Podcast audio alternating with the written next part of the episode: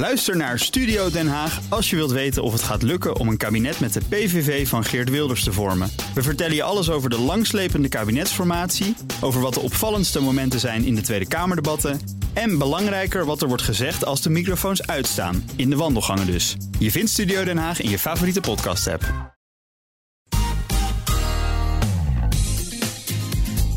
Mobiliteitszaken.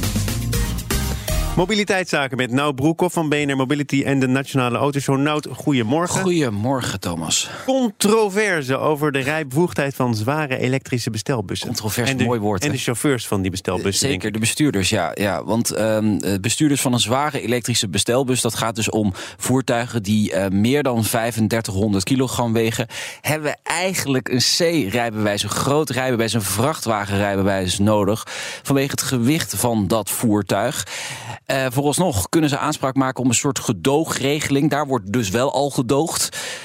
Ja, Maar dan weet je ook, die, dat gedogen, dat houd ik heel op. ja, ja. Maar goed, eh, misschien komen we er nog op. Ja, nee, inderdaad. 1 januari zou die regeling ehm, van tafel gaan. Nou, daar was al wat controverse over. Eh, dat wordt nu 1 juli, dus een half jaar respijt. Maar daarna is het echt afgelopen, heeft eh, de missionair minister eh, Mark Harbers laten weten. Tot onvrede van de transportsector. Terwijl die transportsector dus, als ik het goed begrijp, een half jaar extra krijgt. Ja, die krijgt een half jaar extra. Dus zo zou je het kunnen bekijken. Hè, van waar maak je nou eigenlijk druk om? Ga gewoon nu beginnen met het omscholen van die chauffeurs. Maar ja, die partijen zeggen dat is toch echt te kort dag. Het kost tijd, het kost ook geld. En daar zitten ondernemers sowieso natuurlijk niet echt op te wachten.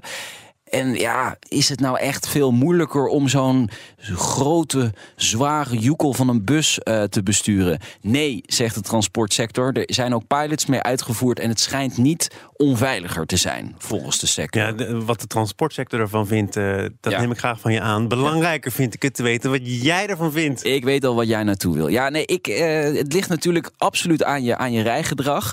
Maar ja, ik heb toevallig een half jaar geleden. Ja, toevallig. Toevallig? Ja, heel Ja, toevallig. zo komt het uit. ik heb toevallig een half jaar geleden eh, een hele grote elektrische eh, bestelbus eh, gereden. Want ik ging toen verhuizen. Ik dacht, ik ga dat elektrisch doen. Daar ben ik van een koude kermis thuisgekomen. Maar dat is een heel ander verhaal. Dat is gewoon, is zo'n bus Als je handig om mee te verhuizen bent en je komt toch nog thuis, dan heb je het goed voor elkaar. Ja, maar ik ben een keer niet thuisgekomen. Oh. Dus ik stond langs de weg stil. Ja, dat is een lang verhaal, maar dat heeft vooral met de actieradius te maken van dat ding.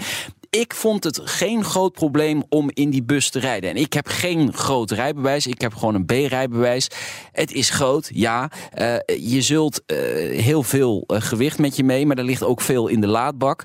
Dus zolang je geen gekke capriolen gaat uithalen met zo'n bus, is het gewoon goed te doen. Hoeveel van die busjes rijden er eigenlijk rond? Ja, duizend. Dus het- waar hebben we het over? Nou ja, kijk, eh, dat, zo zit het nou natuurlijk ook niet helemaal. Eh, het betekent natuurlijk echt wel wat voor die ondernemers. Kijk, eh, een partij als DHL is natuurlijk een super groot bedrijf. Dus die hebben een vloot van dit soort grote bestelbussen aangeschaft. Dus die kunnen zich dat echt wel permitteren. Maar het is toch een investering. En als je dan je personeel opnieuw weer helemaal moet omscholen voor een groter rijbewijs. Ja, dat kost dat allemaal weer tijd en geld, wat ik net zeg. Daar hebben die partijen gewoon helemaal niet, geen zin in. En er komt nogal wat op die partijen af. Hè. Ik noem even de zero-emissiezones. De, de 30 à 40 gemeenten gaan vanaf 1 januari 2025 beginnen met die emissiezones. Maar nou, om daar even op in te haken, dan Ja. is het geen kwestie meer van of je het als bedrijf wil. Om echt ergens te kunnen komen, is het dan nodig. dan moet je. dus dan dat- zul je ja. toch ook je medewerkers eraan moeten laten geloven. En dat C-rijbewijs moeten laten halen. Ja, dat begrijp ik. Dus daarom zou mijn pleidooi ook zijn: eh, trek dat gelijk. Daar wilde ik ook naartoe. Bedankt dat je me even helpt. ik zou zeggen, als je dan toch die regelgeving wil handhaven en eh, niet op een hele andere manier het wil gaan, eh, eh, gaan, gaan insteken, dan moet je, moet je er gewoon voor zorgen dat op 1 januari 2025 dat C-rijbewijs verplicht is voor zo'n grotere, zwaardere eh, bestelbus. Want dan loopt dat gelijk met de introductie van de zero-emissiezones. Op dat moment, 1 januari 2025, gaat ook de BPM-vrijstelling voor bestelwagens verdwijnen. Dat betekent dat je geen voordeel meer krijgt, bijvoorbeeld op eh, bestelbussen met een verbrandingsmotor. Dus dan moet je wel eh, volledig elektrisch.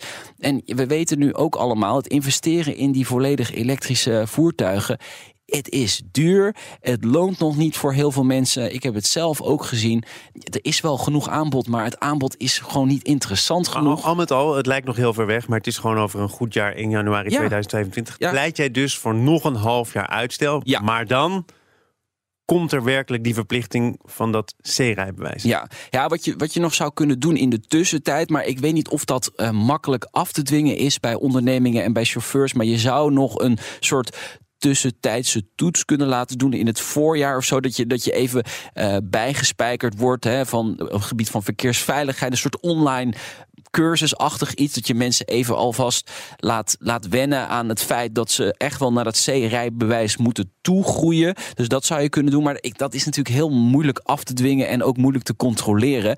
Ik denk gewoon een half jaar respijt extra. Dus in totaal een jaar dan. Tot 1 januari 2025 trek je het gewoon gelijk met zero-emissiezones die eh, er gaan komen dan op dat moment in heel veel steden. Ook hier bijvoorbeeld in Amsterdam. En dan, dan heb je gelijk speelveld. Iedereen gelijk voor de wet. Bam. Nout Broekhoff van BNR Mobility en de Nationale Autoshow. Bam. Ja, dit was eigenlijk een soort ook ongevraagd advies. Maar eh, goed, dat doen we er dan gewoon maar even bij. We doen een andere jingle zometeen. Zometeen het laatste macro-economische nieuws met Edin Mujagic. Blijf luisteren. Ook Liesbeth Staats vind je in de BNR-app. Ja, heel handig. Luister live naar Kees en mij tijdens de Daily Move. Dan blijf je ook gelijk op de hoogte van breaking news en het laatste zakelijke nieuws. En daar vind je ook alle BNR-podcasts, waaronder de Perestrooikast. Download nu de gratis BNR-app en blijf scherp.